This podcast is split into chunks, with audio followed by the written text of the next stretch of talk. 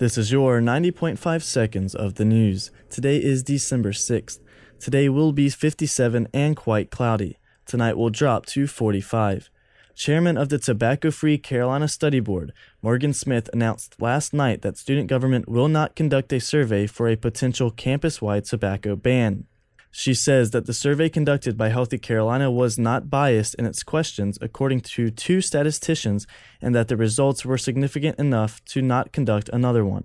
Healthy Carolina is slated to announce the wording of the proposed policy in early January. An S G-sponsored forum will take place on February fourth. All eleven Panhellenic sororities overran Columbiana's Toys R Us last night, buying presents for elementary school students.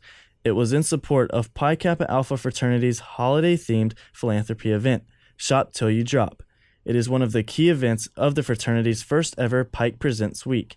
The week is dedicated to providing presents for the students of Carver Lyon Elementary School. The presents will be delivered on December eleventh.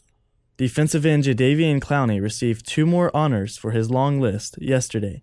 He took home the Ted Hendricks Defensive End of the Year Award and S E C Defensive Player of the Year, voted on by the league's coaches.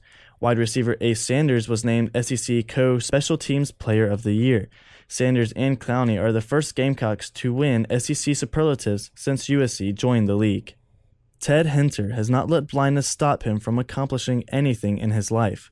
So whenever his daughter, Amber Hintner, is unsure if she can complete the goal she sets for herself, she looks to him for inspiration.